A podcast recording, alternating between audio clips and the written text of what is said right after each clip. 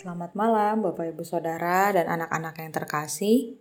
Berjumpa kembali dalam serial doa edisi hari Selasa 3 Mei 2022. Bacaan hari ini diambil dari Mazmur 92 ayat 6. Betapa besarnya pekerjaan-pekerjaanmu ya Tuhan dan sangat dalamnya rancangan-rancanganmu.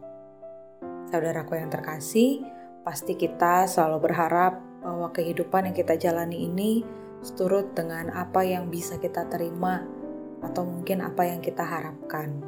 Tapi realitanya memang tidak semua bisa terjadi seturut dengan apa yang menjadi harapan kita. Namun, satu hal yang diingatkan dari firman Tuhan malam hari ini bahwa hidup kita adalah pekerjaan Allah dan juga hasil karya rancangan-rancangan Tuhan apa yang dikerjakan, apa yang menjadi rancangan Tuhan, tentulah bukan suatu hal yang remeh-temeh.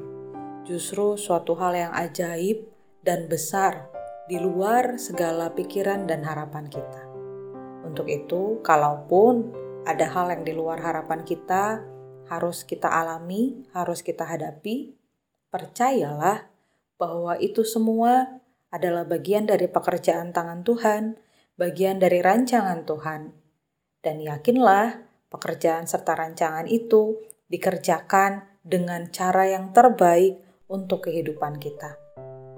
Walaupun tidak sesuai dengan harapan kita, tapi bersyukurlah karena kehidupan kita senantiasa ada dalam rancangan Tuhan. Mari kita berdoa. Ya Bapak kami bersyukur untuk kehidupan kami Walaupun kami harus terus belajar melatih diri kami untuk menerima segala hal yang di luar harapan kami, tapi kami mau terus beriman bahwa kehidupan kami ini ada dalam pekerjaan tangan Tuhan. Dan pastinya apa yang Tuhan kerjakan adalah suatu hal yang besar, yang ajaib, yang paling baik untuk hidup kami. Kami mau terus belajar percaya pada setiap rancangan kasih Tuhan bagi hidup kami. Terima kasih ya Bapa, demi Kristus Yesus kami berdoa. Amin.